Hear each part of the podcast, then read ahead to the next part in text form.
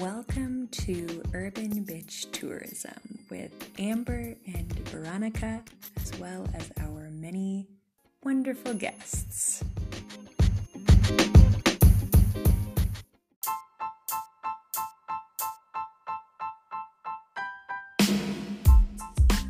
This week, we will be diving into the concept of digital democracy and transformation. We are super thrilled to have our guest, NAF, on with us in a digital format. We will be doing this entire podcast via a Zoom call, which is something we've learned a lot about during this pandemic. So, we are very excited to touch on kind of his experience, our experience, and maybe some insights as well as predictions for what might be coming in terms of digitalization and the tourism industry in it in terms of how accessible that is to everyone.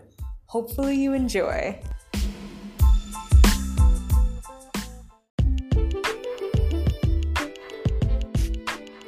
Welcome back to this week's episode of Urban Bitch Tourism. I'm here, Amber, as well as Veronica, and our lovely guest, Naf. Welcome. Let's Welcome. give applause. Yes, round of applause.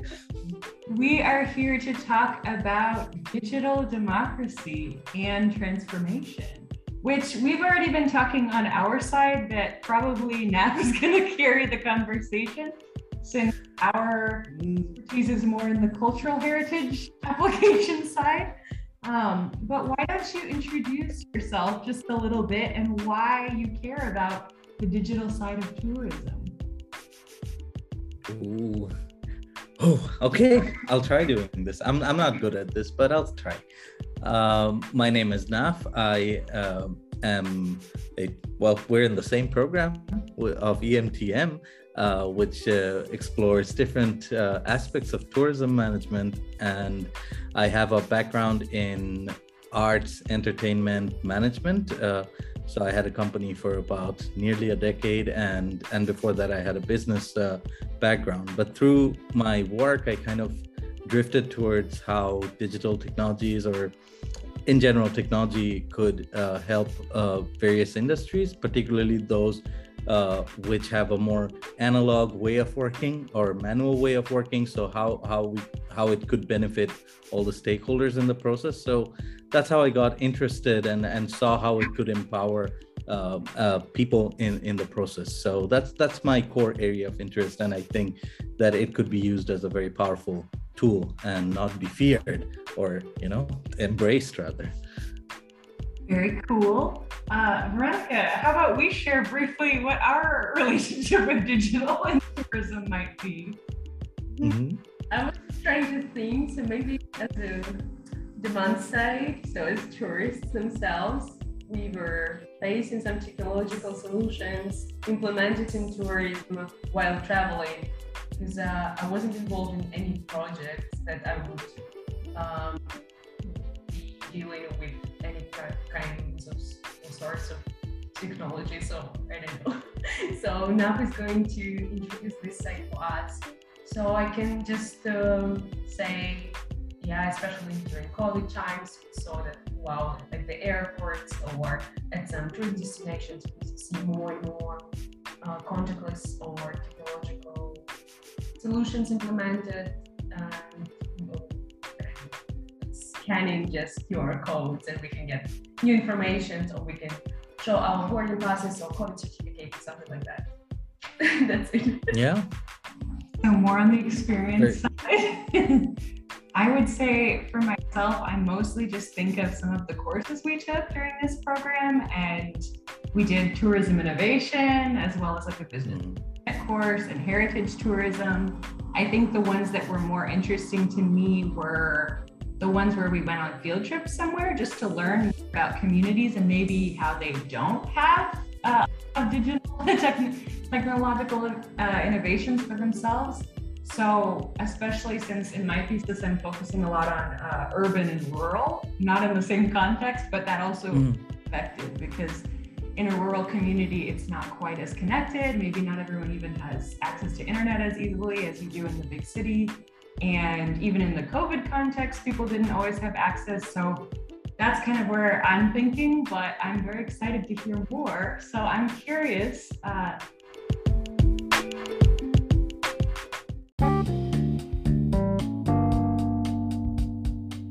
now, what are some of the digital trends that you've kind of been keeping track of recently?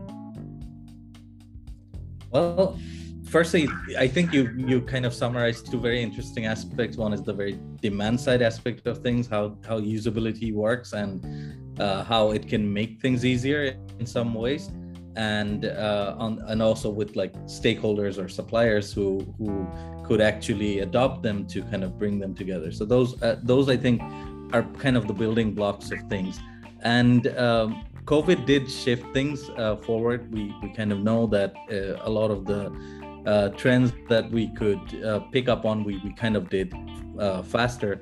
But at the same time, I think with COVID kind of coming to an end, it seems like there's a lot of things uh, which could also go back pretty much uh, in the old ways. And and that kind of is a, is a question that I've been looking at right now is that whether we could embrace the good sides of uh, digital or technologies into into the tourism realm or would it take us again a longer period of time? Because that was kind of a forced mechanism to kind of adapt to a lot of things. But then again a lot of the things are are back again like okay we can do it back like in the in the old days. So um, one of the trends i'm uh, looking at lately is the ar vr approach to things. Uh, and particularly i was thinking about vr and this is something we explored during our program as well uh, uh, that whether this could be something which is which is not only in terms of tourism uh, like the general definition but it could be used for accessibility issues. So for example things like um, people who do not have the luxury to travel because of health because of um, visa issues. So different parts of the world uh, people are kind of spread out but could we could we embrace digital tourism? So that was that is one of the uh, one of the trends that i'm looking at. And also then there's this other exploration of uh, proximity tourism which uh, amber you kind of mentioned touched upon that you know rural tourism or proximity kind of finding things in the local vicinity that we could we otherwise wouldn't uh, because of covid you know lockdowns and everything. So uh, that one of the things or challenges is that uh, how do you find these places? Or th- there are so many cool places around where you are right now where i'm right now but but it's always a lot of steps to get to find that. And you two are obviously seasoned travelers by now uh, and and i guess that uh, but you have to kind of usually the process is through a lot of research and finding uh, places to go to. And and there's so many places that could be kind of discovered um, in the vicinity. So i think i think enabling uh, actions towards proximity tourism both from dmo sides and also from uh, from uh, from the supplier side let's say the players who are involved and also people using tools to find these places faster and kind of explore those places. Because there's there's an interest that it, that has shifted through through covid but it's still uh, the, tools haven't probably developed as much as uh, we could. We the, the projects we went to were kind of guided projects in a way so locals designed it for us but finding them i think there, there's still there's still some work to be done on that. Um, yeah so kind of following companies in that space. It does seem like thank you for sharing these these it does, share, yeah. It does seem like something that i think we could both think about too in terms of during our program we did a lot of these field trips kind of for proximity tourism in many ways or looking at vr ar do you have thoughts, Veronica, on either of those subjects in terms of projects we worked on related to that and maybe in the cultural heritage area? No, uh, I've been thinking the same about VR, how it has been catching on, but then uh, we don't know like how it would work out and if it can substitute like, real tourism. And then we were discussing during our uh, business uh, course, what was the name of the course? Business management. management, probably, yes, with lovely professor. Uh, and uh, so the thing was if it can be uh, a tool for pre-arrival, so you would prepare for the real trip, or so you would keep great memories and go back to this VR technologies after your trip, so to memorize and remember better. So it's interesting how it could be solved in this way and uh, I hope yes with their accessibility tourism we could implement it because I feel like now we have these YouTube videos and uh, many people love following these travel bloggers but it, it's not the same as really going to some place and this VR it, it could be actually a good uh, way to to feel as if you were that blogger and without losing this sense of uh, the place. Yep. I'm thinking back to a couple trips we took or projects, and the first one I was thinking of with VR is space tourism because we did work on that and talk about accessibility because that's a very big example where you need a huge budget in order to even get access to that type of mm-hmm. So it is something that, again, could be used to kind of prepare younger generations to want that so that they could afford it maybe when it's uh, better priced for more people. But in another way, I'm thinking of the use of VR or AR within a destination because we've also been on some trips where I know when we were in Tirana, we tried to use like a an app that mm Yes, AR, like that included um, some fun things in, in a tour around the city. It wasn't quite, it was still like somewhat glitchy, but it was fun. Mm-hmm. Felt like something interesting, although maybe other people seeing us walking around backwards and stuff didn't know what we were doing. Uh, so it clearly wasn't in wide use, but it does mm. me think of uh, Pokemon Go or something like that, where mm, yeah, a lot of people to use it. So it could be something like that. And then thinking of uh, our one of our field trips in Andorra, there was a church we visited where I guess that was the the AR no VR VR VR to projection. Yeah, to like kind of help you see the cultural art that was not all in one piece anymore with like a visual art display. So that was cool and it was something that mm. didn't have that in the destination.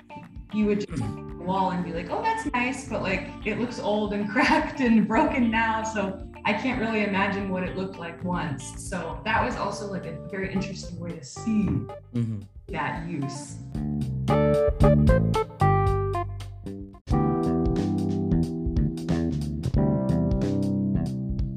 What are your biggest uh, points on how maybe the world of academia versus the industry look at digital, uh, using digital tools or transforming things. Yeah, that's that's very interesting because uh, particularly with digital, I think the the move is uh, it it follows certain like then this exponential growth uh, where the technology kind of doubles every two years the capacity doubles every two years. But now we're kind of re- reaching kind of this threshold but then there's com- um, quantum computing coming in and then the people are trying liquid computing. It, these are like absolutely strange kind of ideas that are coming in like looking from the outside.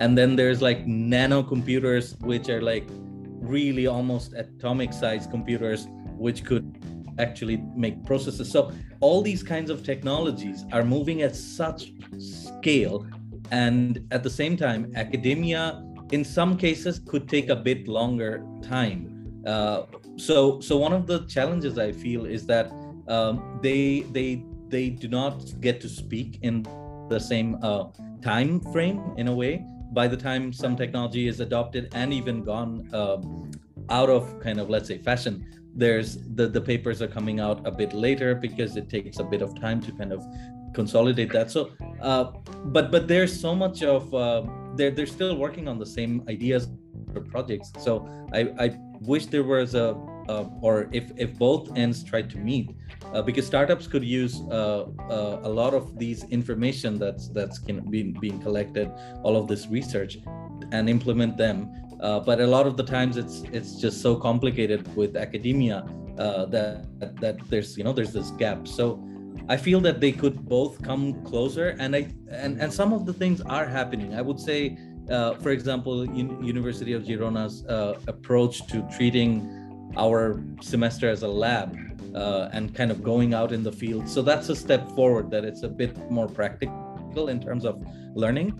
Um, so so so there there could be a bit more. And universities, I, I see at least in Copenhagen, they all these universities now have like this entrepreneur uh, and incubators and you know tech hubs, so that so that you know if you have some idea you want to build on, so that's there.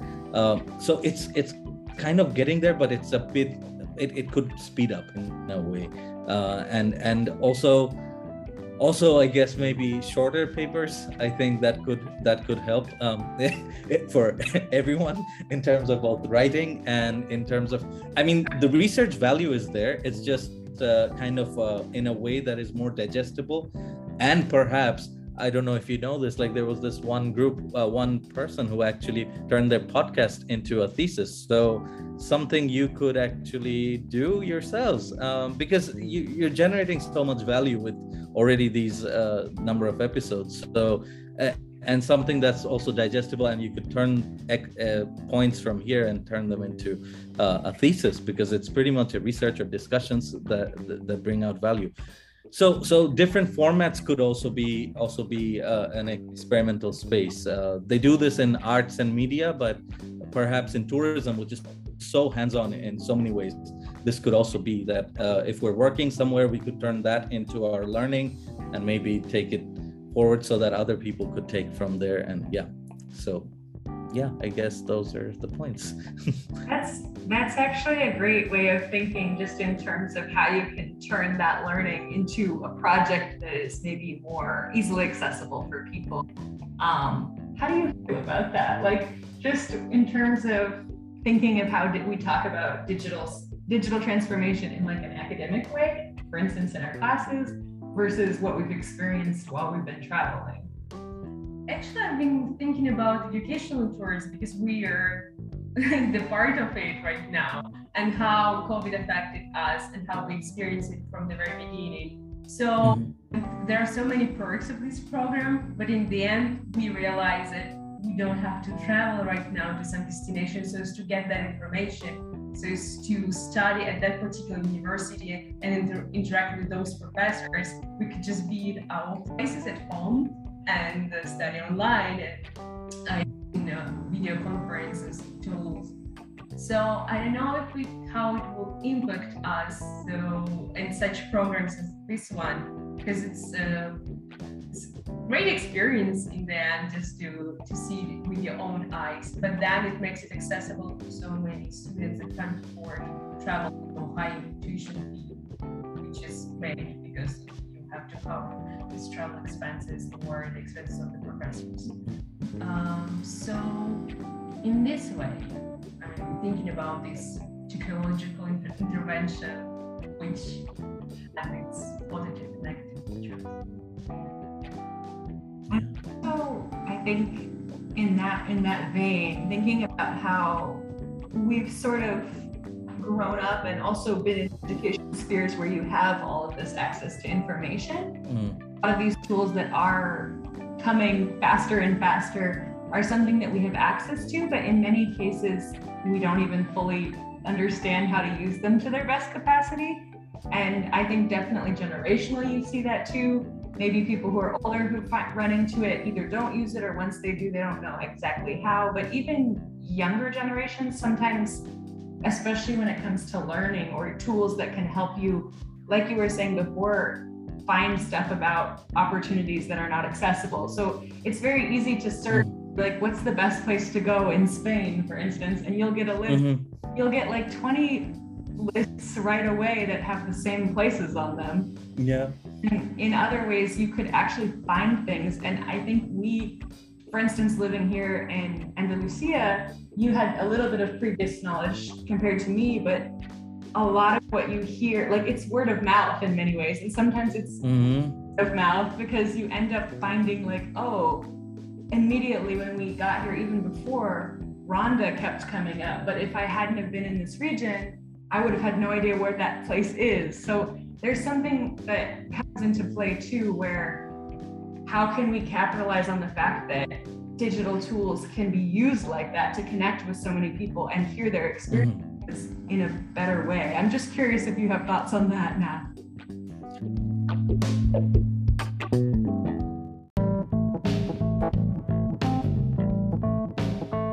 Tools can be so so widespread in terms of digital tools. It could just be something which you just uh, you find places in much easier ways rather than doing like three websites and you know top 20 places to go and like having like each of them are more like personal views. So then you have to kind of assess and judge. So it could be something very simple. That's a kind of a trustworthy thing that app that could help you find based on your interests and, and so on uh, but it could also be something very much more detailed. For example, with AR technology, that's another space I was kind of interested in. For example, the museum example you gave like you kind of go there you wear a headset and then it's everything but with glasses and you know that that's probably going to be the next step where where you could actually dissect once you're in the space where you could actually tour a place based on the glasses kind of a terminator vibe hopefully positive.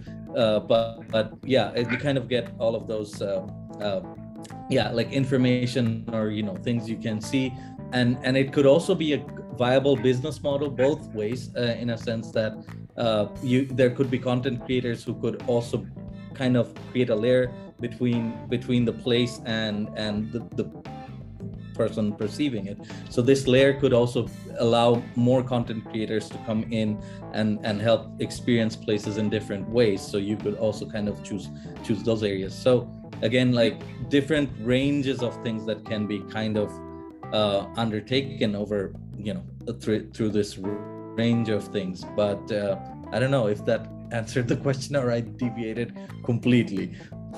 I think I deviated a bit at least. No, that's great. Or, I guess there's not really any deviation, just kind of us figuring out what, we, what ideas we want to, to add there. That actually does make me think a little bit about who the stakeholders are in terms of like who we need to get involved in terms of creating this. Hmm. Something like what you suggested sounds like you might have individual you know specialists or like people who want to create something yeah maybe in a museum context they want to tell a story so they add their piece into the into the whole experience. But what are what are some issues that you find or like yeah who are the main stakeholders do you think? In terms of trying to focus on digital transformation we have some players that we really need to get involved. Yeah um I think it, it could be a long list, but um, it, because of such a wide uh, topic. But if uh, if if we take uh,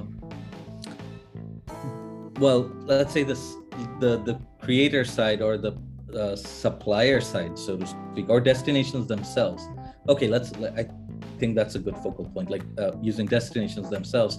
Um, we went to a, a, lot of these during, I think, one of our courses, uh, Heritage Management. I think we went around to different spots. Each group went to different places. And uh, our example was, it, was a bit remote, kind of getting the very back to nature kind of uh, um, feel of it. And one number that really got me uh, you know kind of baffled is that they kind of generate it's it's a it's a region i think around two hours away from barcelona um, give or take. And that region it's called Lluçanès and they're, they're the, the, the county i think it's divided in two but that part alone generated about 7 million euros last year.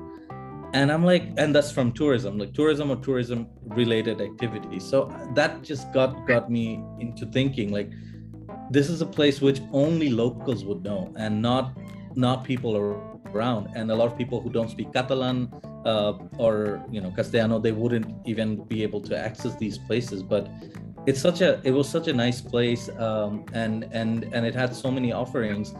And not just only for uh, for for locals or you know uh, people from the region but also for people from the outside. But then again there's lot, lots of those language accessibility issues let's say so so then it kind of closes that but well that could be great if if uh, the region or or the dmo kind of undertook uh, initiatives where they could actually use technology to kind of reduce that hindrance. So so kind of a language translating app where you could have QR codes in different um, at different points and you kind of uh, get a get a sense of things. So that's like a low tech kind of a solution. But one of the challenges is that these kind of DMOs do not have enough of the enough funding actually, and they're they're usually one person, two people team kind of handling all of that and sometimes it can be overwhelming so in that in that particular case and and the stakeholders they're working with let's say some certain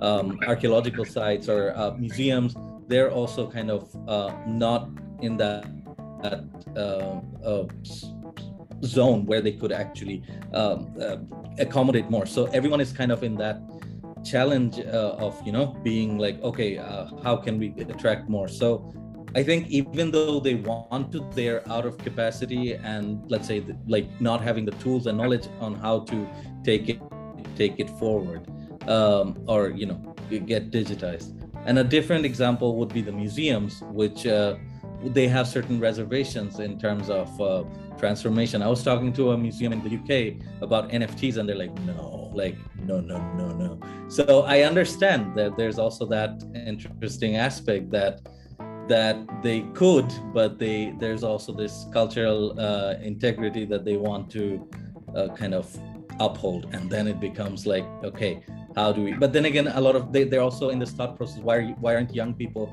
coming to museums? Why? So there's always that debate that um, yeah. So so I I would say that the challenges for different stakeholders are different, but but this it, there's the sense of fear with uh, digital transformation also so making it more digestible for for every stakeholder i think is is very important which i think when we talk about digital transformation we're like oh this is going to change the world. But it can also be overwhelming for people who have different ways of operating. And and i think that needs to be really accounted for and kind of slowly addressed that that way this would be faster. You have anything to say about NFTs, Veronica? no, but it's interesting that you mentioned it because I came across that uh, I think uh, in Barcelona, Casa Batlló, that I was researching mm. Project, they had NFT for like for the facade of the building. Mm-hmm. So shocked, thinking like, okay, so what is the point of it? Of purchase, like buying it and having it in virtual form, then would it endanger tourism as it is? Or like, how would it affect the authenticity that we cherish? Mm-hmm. So there are so many questions, and as you said, there is this fear of digitalization, how we are going to see this world soon in some years. And also another interesting point that you mentioned, there are some destinations that they uh, maybe don't want this digital intervention and they don't implement anything that maybe they don't need so many tourists that's why they don't do it yes because of yeah. funding of course but they're just not ready to uh, to receive this uh, great number of people coming here and so that's yeah. they just don't do it in terms mm-hmm. Of reputation as well so people from yeah. this would I'm also thinking in general about like city infrastructure in many cases when it comes to just being digitally accessible. Like I'm thinking of transportation as well as even just facilities of private businesses like restaurants, etc. Like there's in some cases, I think within the past, you know, 20 years, it's like it's you start to get more and more used to having these things available. Like I expect or want a USB charger anywhere I go. Mm-hmm. In many cases, you don't yeah. have that. and in a lot of cases within yeah. city and intercity travel, transportation, if you're on an old train or an old bus, good luck. Like that's not there. And yeah. There's even more like when I was I was just on a bus yesterday. I was just yeah. on a bus yesterday and I'm like, oh my God, a USB charge, amazing. And I plugged it in it doesn't work. Like yeah, yeah, like most of Yes, it's it can yeah. be so so challenging. Kind of also what you said, Veronica, about maybe a destination not wanting more tourists. I'm also thinking mm. of hmm. Barcelona bus system and how like in some cases the, the tools are there, but they're so difficult to navigate if not living there as a normal person. Even if you are, it can be challenging. But just like trying to get into these systems that are supposed to be making our lives easier. So I guess there's a lot. There's a lot to like dissect, and there are a lot of uh, stakeholders as well. But funding, as you mentioned, is a big issue. I did notice that there's more and more funding coming within the EU context. And I know when we were doing some research uh, last year, I came across uh, kind of like COVID recovery funds for the EU, which also include digitalization as a part of that. So at least there are some initiatives, but it does feel like it's going to take a long time for everything to be implemented.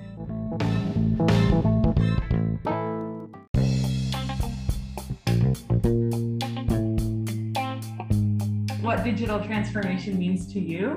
Um, so if you could give us a few notes on that, because in, in many ways, again, like the digitalization isn't always accessible to everybody. Yeah, I, I think the main challenge with digital transformation, uh, the first point is like where transform from what to what. Um, so so this almost feels like a journey, and and it, it's always that certain destinations are so far ahead. If you go to Seoul in uh, South Korea, that will be one level of you know? Digital like everything is there. If you go to china they have their own system. Everything is over wechat.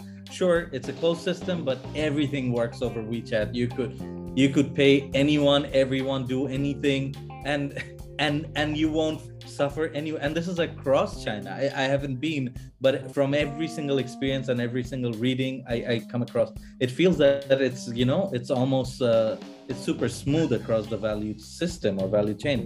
Whereas if you if you're in barcelona a lot of things or or you know bigger cities in spain that would operate okay fantastic. Everything is you know very super digital. But but the moment you two hours away in in a smaller city suddenly everything becomes you know very cash driven uh, or or they have their local system which is not integrated with another system. And i think that is one of the biggest challenges particularly with mobility uh, kind of activities. Like there's no single bus card for example that could work all over spain which would which would properly mean that you know each of these states could you know operate you know with a one single you you or there's already one single currency. It's just the process of you know just having a system which operates for well for everyone. But but you if you go to madrid then you have to have buy their card for one and a half euros or something and then you have to preserve that card. Whereas in barcelona it could be uh, it's a completely different system. And and and this could easily be res- resolved in some ways because people are traveling between these kind of places but it's always also kept based on i think um, the locals. So if you're living in madrid then it makes sense that you know you buy that car you have everything. Eh, we're all settled right now in in one city or the other. We know everything that's you know that works for each other but but the moment i'm traveling to sevilla that would be a completely different story. So so as a tourist it's never easy in in that way. And and each of these systems are very different. And then there's region countries and uh, you know different systems. They're not integrated. Uh, so i guess the, the the bigger challenge for me or like transformation in my in my head would be that at least there's a minimum of you know the way payment is right now if this was for every other industry that where you know you could technically apart from a few few places it mostly i think you could now pay by card which which which was propagated by covid but still it it became that that shift of contactless pay almost everywhere you could you could use that. Uh, and i think that's something if that could be ach- achieved in other ways that you know there were some central systems which could work for work as platforms for everything else. And and that's a very very big ask actually. Um, and the other aspect of this is that a lot of people uh, at least working in the tourism sector are away from the uh, we're in the last minute. Okay uh, are away from the um, tourism setting. So uh, what what happens is that uh, it they they could be included in a financial system also because a lot of these operations are cash based informal unstructured. So if we could actually transform uh, or provide us provide platforms where they could know their bookings, know their systems in a much more um, much more organized way they could they could plan things accordingly and and they could have a better way of uh, organizing their systems rather than you know cash based and you know kind of you know the the previous way the, the way we did it all along. So i guess that's one of the yeah bigger way to look at it or simpler way to look at it rather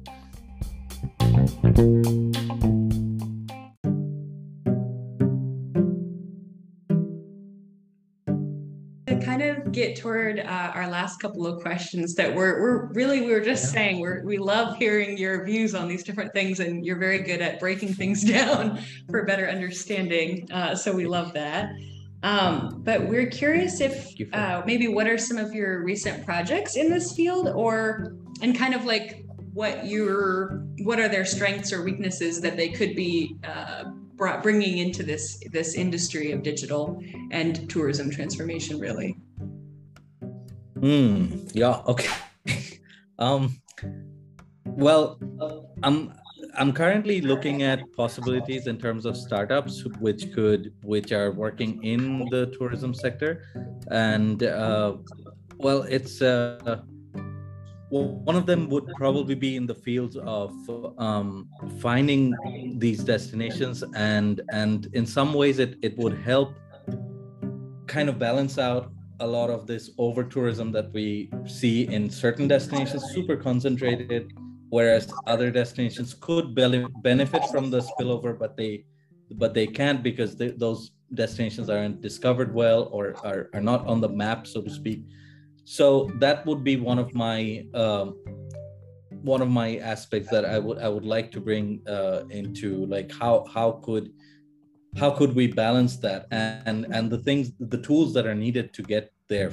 So for example to discover a place like lusanes what are the steps that we require from uh, from the point of view of working with a stakeholder like the dm over there all the stakeholders who are present there? Um, and and you, it, it, soon becomes a complicated task because it's uh, there's aspects of language there's aspects of policies uh, uh there's there's financial uh, factors.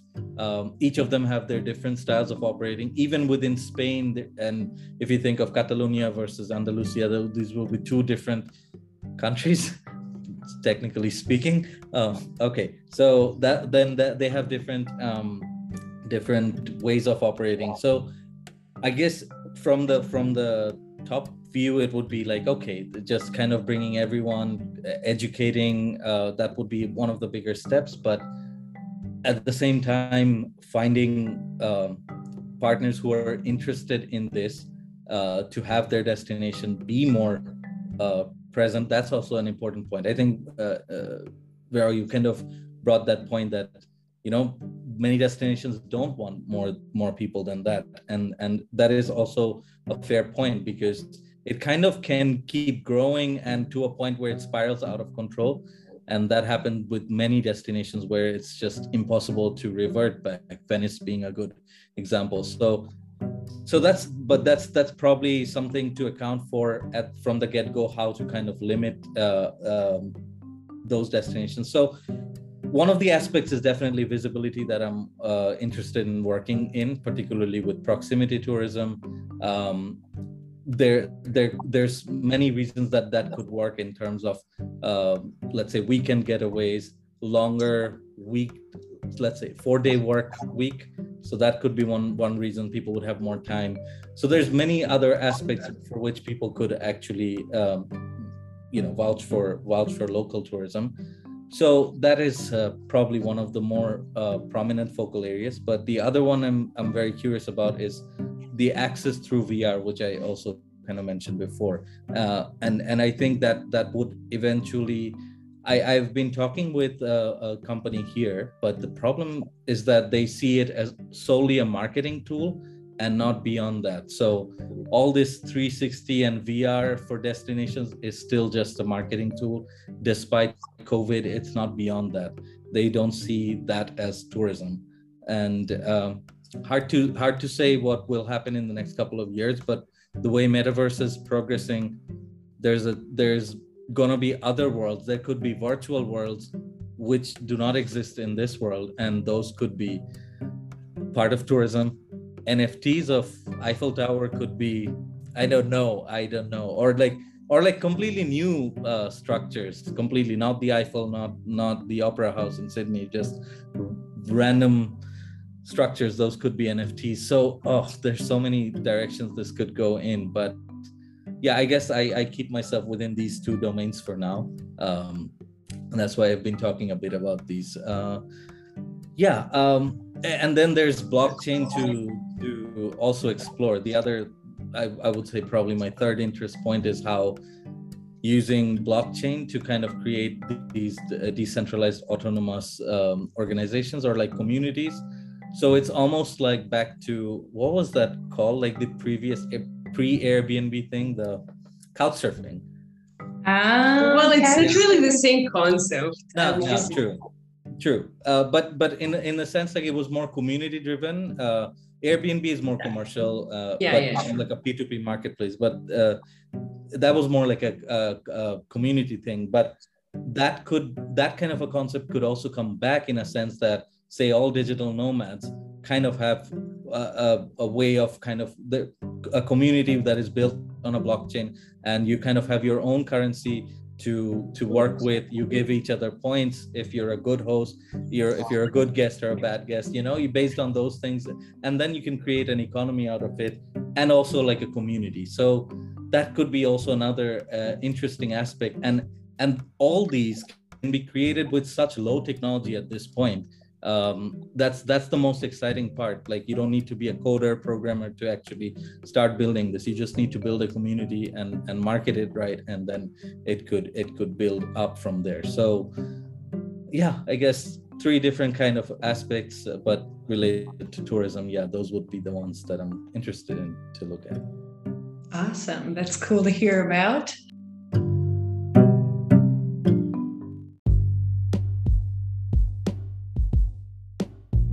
just to close up, I'm kind of going to ask us and then you as the final, but I'm curious if there's anything that you would really like to see in terms of digital transformation in the next five years. So it doesn't have to be super grounded in whether it's going to happen or not, but something that you would like to see more development on. Well, it's it's hard to say because um, yeah, sometimes I think about NFT, blockchain, all this uh, uh, digital uh, invention, and it makes me scared. What what does it bring to us actually? And th- isn't it just a big scam?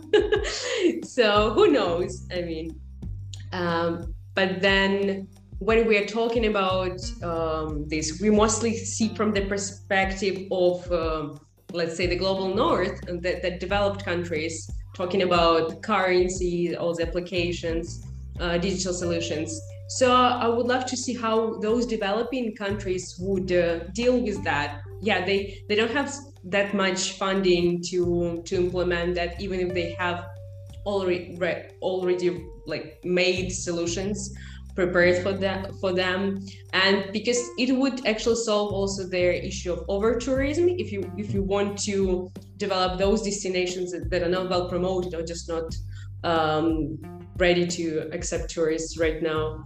So i think this would be an interesting thing to deal with is uh, mostly to bring digital uh, intervention, let's say, to those countries and help them to uh, implement them, but also in the way that it would um, target all different kinds of tourists also having accessibility issues because when we talk about that we just uh, don't think somebody don't know how to deal with smartphone or they don't mm-hmm. they don't have any devices so they cannot pay with their cards or something like that we don't think about this just assuming that oh it's well uh, widely accepted. So i think we have to go, go th- that way a little bit. Mm.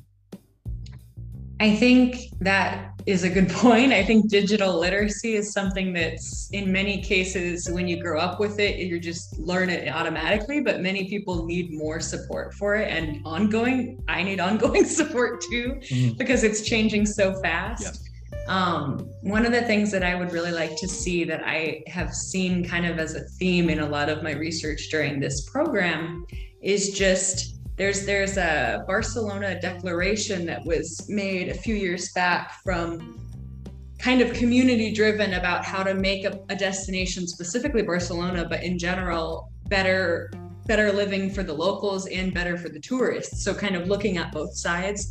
And I think a lot of the articles I've read that I, I find quite fascinating are more about like city planning and how the city infrastructure works because the concept is tourists go somewhere i mean it's less so in less like in rural towns it's a bit harder because there's not as much uh, mm-hmm. uh, maybe transportation infrastructure or other things but in general it's like cities are there functioning for the people who live there. And so as a tourist, you go and you just use the normal services in many cases that exist for the locals.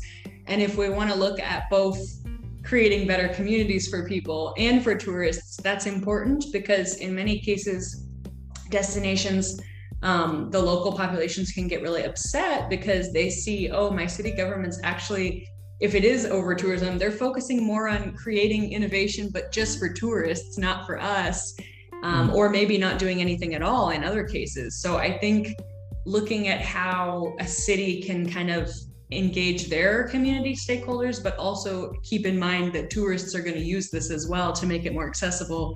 Um, I think that's something I want to see further developed. And I, I kind of get the impression that that'll happen more easily when certain cities take the lead as a model, maybe get mm. some funding or appreciation for it or acknowledgement for it. And so then other cities kind of want to follow suit. Um, but I do agree in many cases that rural or smaller towns or smaller cities are going to need a lot more help because they don't have the resources to do that so quickly. Mm-hmm. And what about yeah, you, Nafis? no, absolutely. I, I think uh, starting with the point uh, of digital literacy, I think it's changing so much and so fast and and the fact that we always we do not account for all the population who are who are used to this. So that's that's one of the bigger challenges and i think the, not just in tourism i think in general uh, the the digital transformation in general for any sector i think is a, is a crucial one.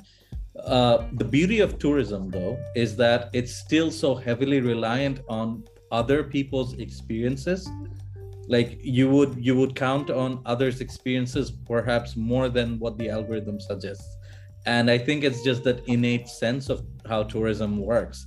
Um, but again this this this is a hard say that it's going to be like this. There could be algorithms would speak to our hearts so well that you know uh, we we would be biased to to to take certain certain visits. And and then comes the question of ethical ai and those kind of areas which which uh, which would be so important in the next couple of years because it could either lead you to a good place or or mislead you in many oh my god. Are you there? Yeah. Sorry are uh, you there? yeah. Yeah i am but i just uh, i just had like this random call coming and yeah. Okay, okay. um digital sorry. Uh, intervention digital interventions that's also there and disruptive one. Oh yeah. Disruptive di- yeah disruptions. Um but uh yeah i lost the trail of thought but uh the, the idea that if there's a ethical ai or those kind of aspects put into place that's that's going to be better for destinations in general and and i guess the challenge is that it's it's it's almost like these aspects will start to come in whether many a times it's not like it's something we would want but but it's also seeping in because it's such a good business case and economic case that you know someone will figure oh wait tripadvisor could be this this this and then it becomes like it comes into our world.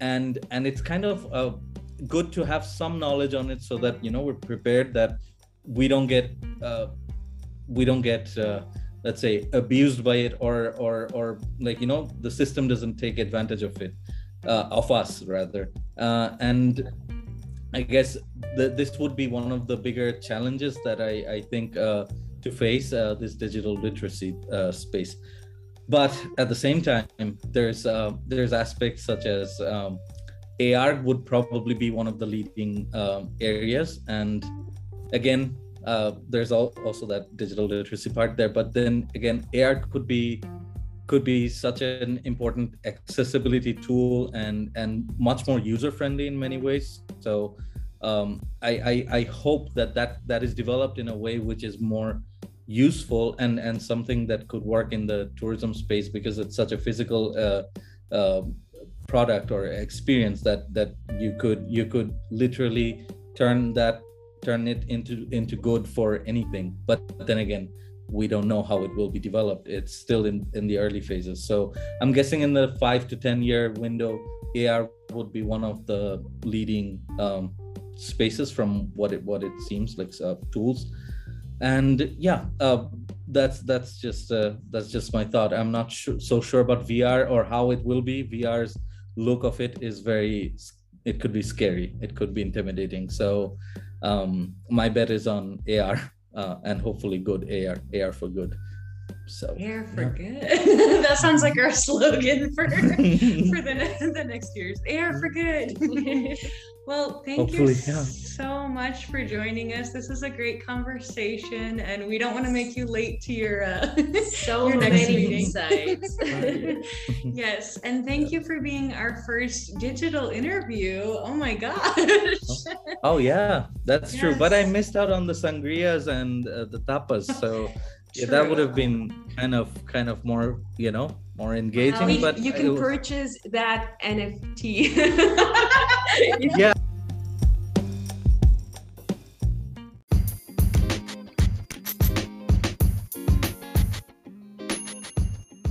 Thank you for joining us on this week's episode of Urban Bitch Tourism.